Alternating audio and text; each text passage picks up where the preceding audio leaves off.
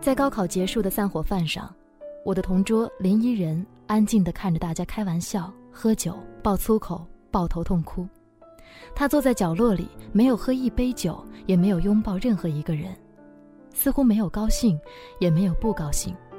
隔壁桌是许妍妍他们班，她是我高中时期喜欢的女生。许妍妍被起哄和男朋友喝交杯酒，笑声和闹声交织成一片。我的脑子也一片空白，只是一杯一杯的灌酒喝。我说：“来拍张照片吧。”于是我举起相机，框下了所有的笑脸。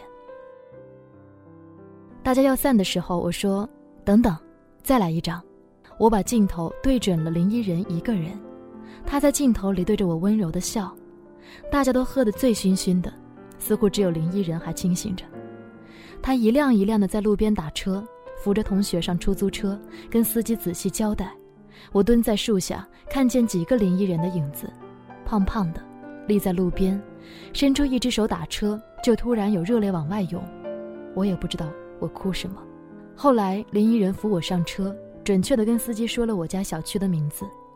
到了楼下，我坐在椅子上，林依人在我的旁边，不知道该来扶我，还是站着。我说：“林依人。”我能问你个问题吗？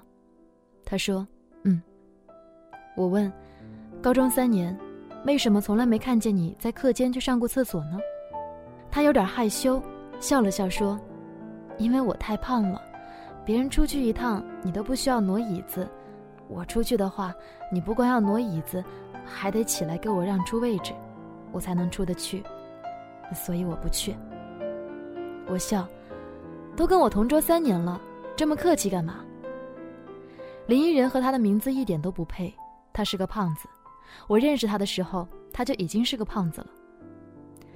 那年我十五岁，上高一，凭着男生特有的小聪明和初中不错的底子，考上了市里最好的高中。和刚刚认识的一群满身臭汗、或阳光或猥琐的男生，在学校招摇过市、嘻哈打闹，按照成绩选位置，于是坐在教室的最后一排。上课的时候，几个跟我差不多兴趣的男生打赌英语老师的胸是 C 还是 D。通往幸福路上的唯一的障碍就是班主任，他会经常冷不丁地出现在后门，从后门的猫眼偷看我们。我被怂恿去用彩色胶布封住了猫眼，班主任生气地盘查起来，几个没良心的朋友第一个就出卖了我。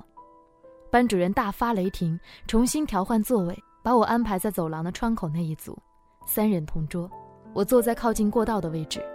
一个学霸型的女孩坐在前面，中间是林依人，当时班里最胖的女孩。她的脸不大，但是身上可结结实实都是肉。她也是一个土得像刚刚从解放前走出来的女生，打扮的却像一个中年妇女，头发永远扎成马尾或者是盘在头上，一个夏天就几件 T 恤换来换去穿，夏天也从来没有穿过短裤，都是大地色系的休闲裤和牛仔裤。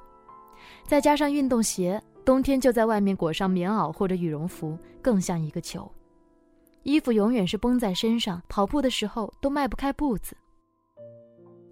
我几乎不跟他说话，即使说话，也基本上都是问句，比如说：“老师刚刚来过没？讲的哪一页？这章已经学过了吗？”等等等等。他也从来不主动跟我说话，倒是跟旁边的女生还蛮聊得来。有时候两个人就趴在桌子上说些悄悄话，然后两个人头靠在一起偷偷的笑。他来的比我早，走的比我晚，甚至连下课的时候都没有见他去上过厕所。这一点一直在我心里是一个疑惑，但是那个时候我没空去解开这个疑惑，也懒得去理会他，因为我的心里满满都是许妍妍。许妍妍是一个特别好看的女生，眼睛不大，但是一笑的时候就弯弯的、亮晶晶的。鼻子也小巧，唇红齿白，皮肤上没有一点瑕疵，留着中发，偶尔扎起来，巴掌大的小脸儿，还有一颗小小的虎牙。我第一次跟林依人的正常对话，从一节初秋的英语课上开始。我正在笔记本上乱写乱画，结果被老师点名了，突然问我为什么没有交英语作业，我只好借口说掉在家里了。这种招数从我念书到现在用了很多次，一般得到的答案是下次带来或者下次注意。结果老师盯着我说：“那行，给你十分钟，回去拿吧。”啊，我家蛮远的。你家不就住在学校对面吗？上次你爸见到我还跟我打招呼，让我特别关照一下你。赶紧的，回去拿吧。老师，我好像带了，我再找找。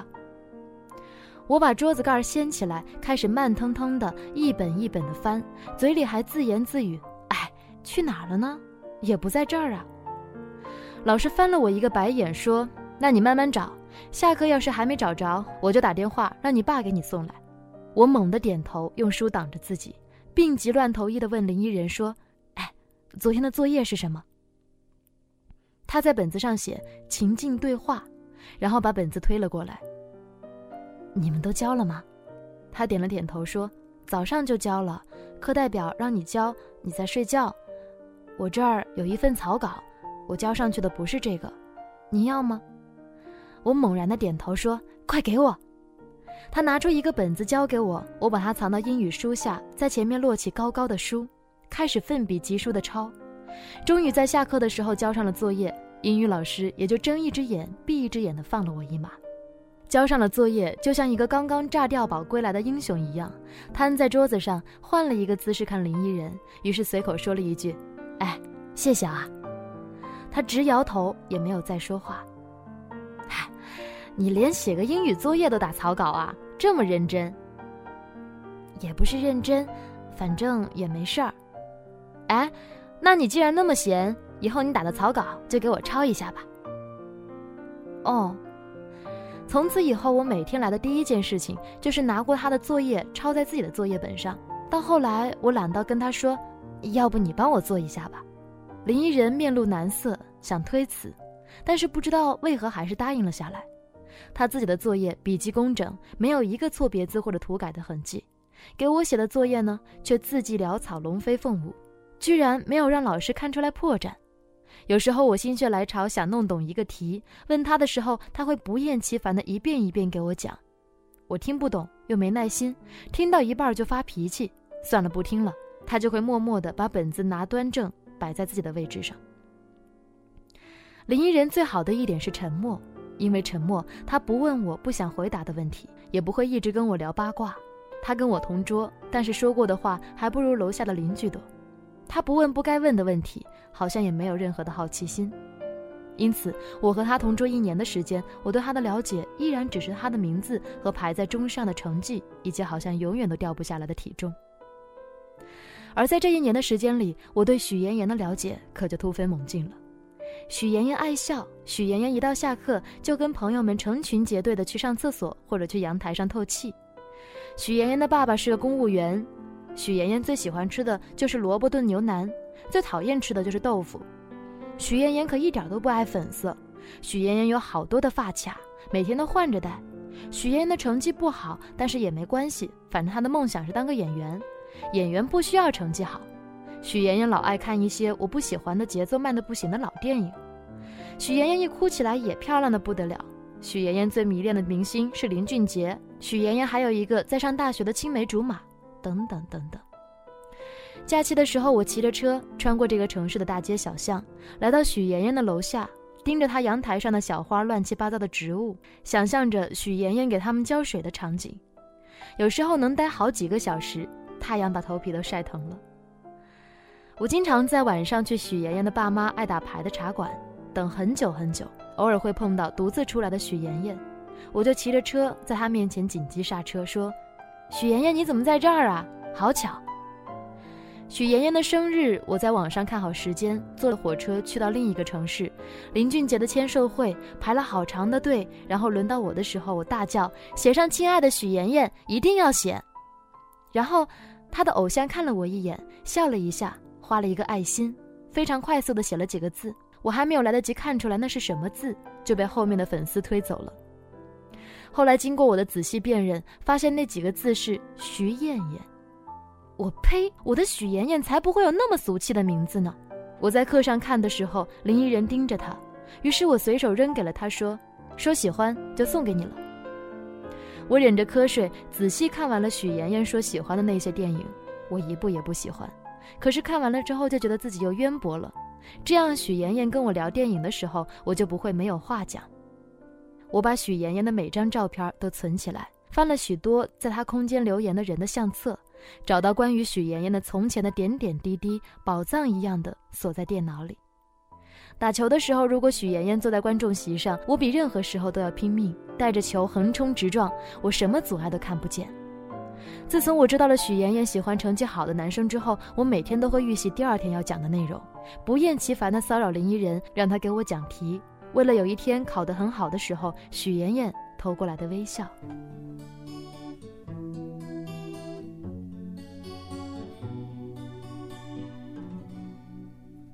湖水是你的眼神，梦想满天星辰，心情是一个传说，亘古不变的等候。成长是一扇树叶的，童年有一群亲爱的人，春天是一段路程，沧海桑田的拥有。那些我爱的人，那些淋湿的风，那些永远的誓言一遍一遍，那些爱我的人，那些沉。淀的泪，那些永远的誓言一遍一遍。湖水是你的眼神，梦想满天星辰，心情是一个传说，亘古不变的等候。成长是一扇树叶的门，童年有一群亲爱的人，春天是一段路程。沧海桑田的拥有，那些我爱的人，那些淋湿的风，那些永远的誓言一遍一遍，那些爱我的人，那些沉淀的泪，那些永远的誓言一遍一遍，我们都曾有过一。张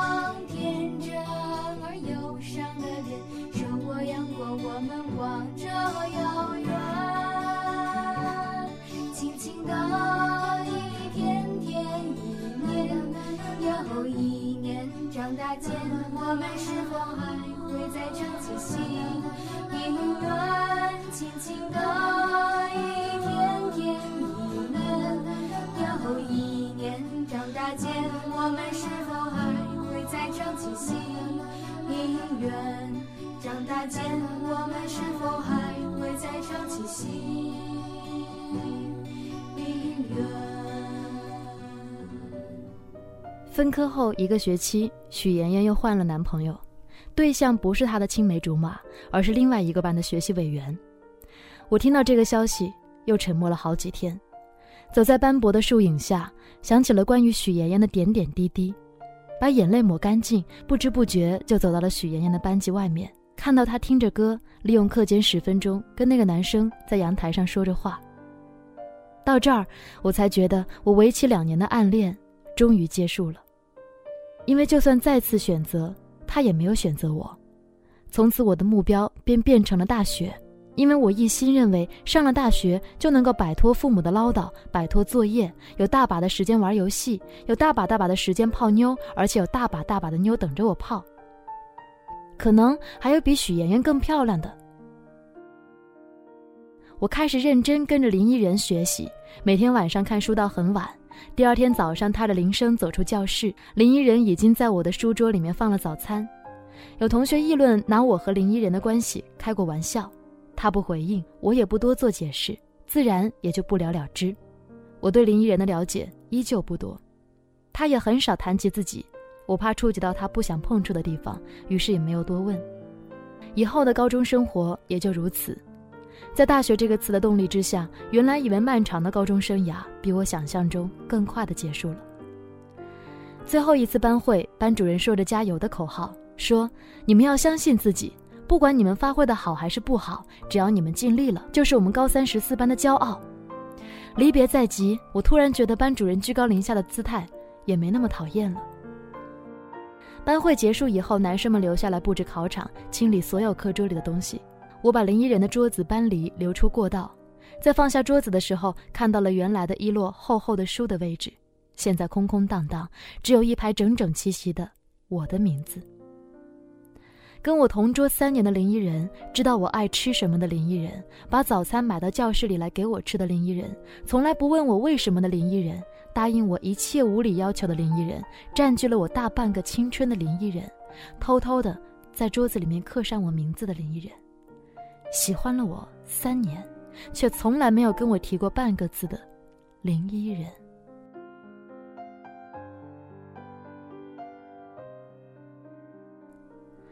在高考结束的散伙饭之后，我还问了林依人一个问题：喜欢一个人的话，应该告诉他吗？他说：“如果他也喜欢你，就告诉；如果他不喜欢你，就一辈子都不要讲。”我再问他：“那如果是你很喜欢很喜欢的呢？”林依人思考了一下，说：“嗯，我小时候有个洋娃娃，特别漂亮，我每天都带着它出去玩。”睡觉也要抱着才能睡着。有一天，楼下小姑娘问我能不能给她玩一会儿。那个小姑娘又干净又甜美，我就把洋娃娃给她玩了，再也没有要回来。我觉得跟她才配。美好的东西要配美好的人才对，这个道理，我小时候就懂了。我点头说：“嗯，这个奖励给你，你看，看看你的记性。”我布置考场的时候捡到的。我把手伸进口袋，拿出来，然后摊开手，手心里安静的躺着一个发卡，淡蓝色的 X 的形状，我当初称赞许妍妍头上的那一个，一模一样的发卡。我又把手握住，再摊开，我说，而且，我想告诉你，你配得上。他接过去，说道：“谢谢。”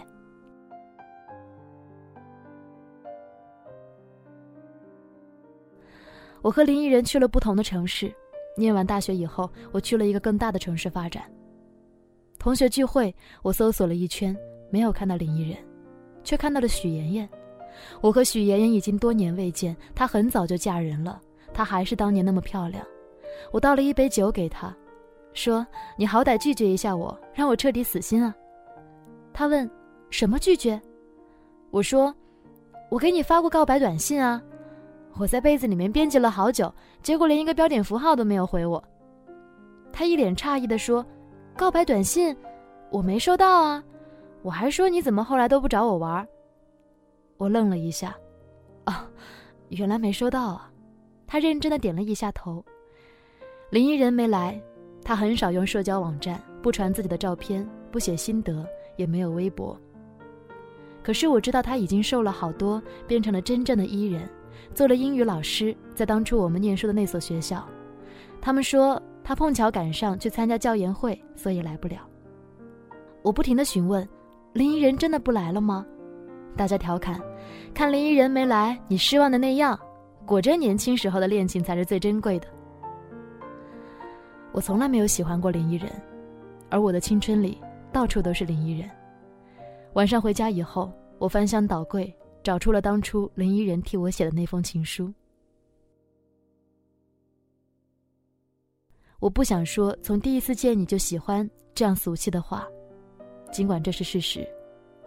我不想说照顾你与你度过余生这么虚假的话，尽管这是事实。我不想说我真诚的爱着你胜过我自己这么自大的话，尽管这也是事实。我只想。在此时此刻，告诉你，我不嫉妒你爱的人，我不奢求不会发生的结果，我不拒绝你的任何一个请求，我甚至不想告诉你我爱你。如果我不能成为让你欢笑的那一个人，我不愿成为炙烤的烈日，不愿成为夏天的暴雨，我只愿成为一阵穿堂而过的最温柔的风。我不想做骄傲昂贵的金骏眉。我也不想成为凉爽透顶的雪碧，我只想成为静静等待你的那一杯温热的白水。你站在桥上看风景，看风景的人在楼上看你。我不愿成为那风景，也不愿成为那人，我只愿成为支撑起你的那座桥。像命中注定一般。如火一样的那个夏天，撩人的夏日舞会，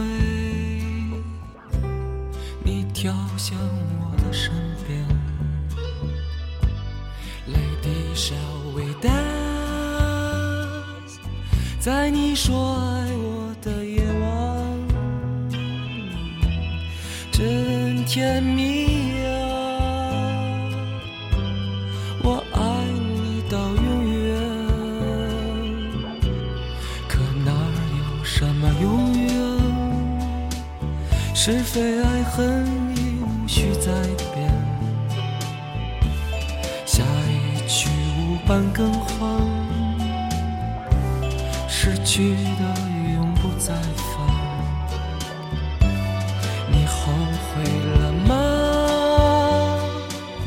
痛得像死去的夜晚，你原谅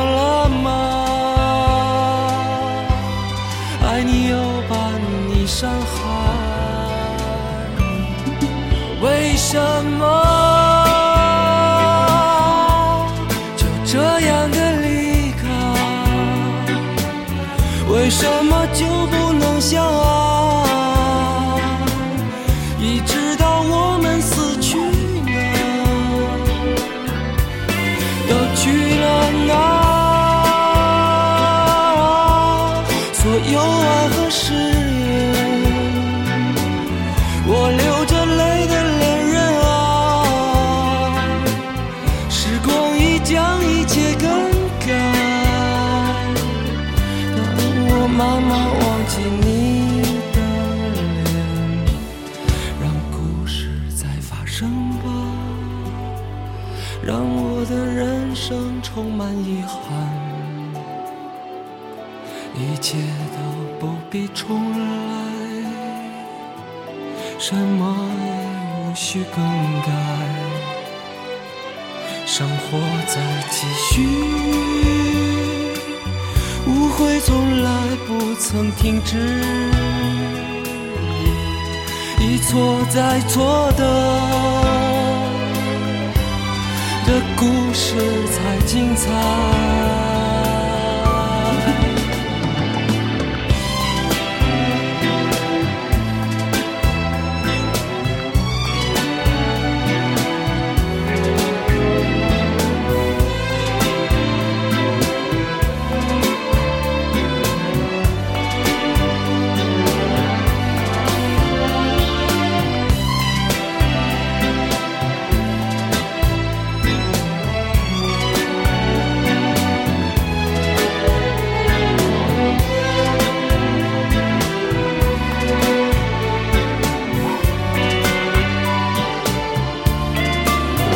见你。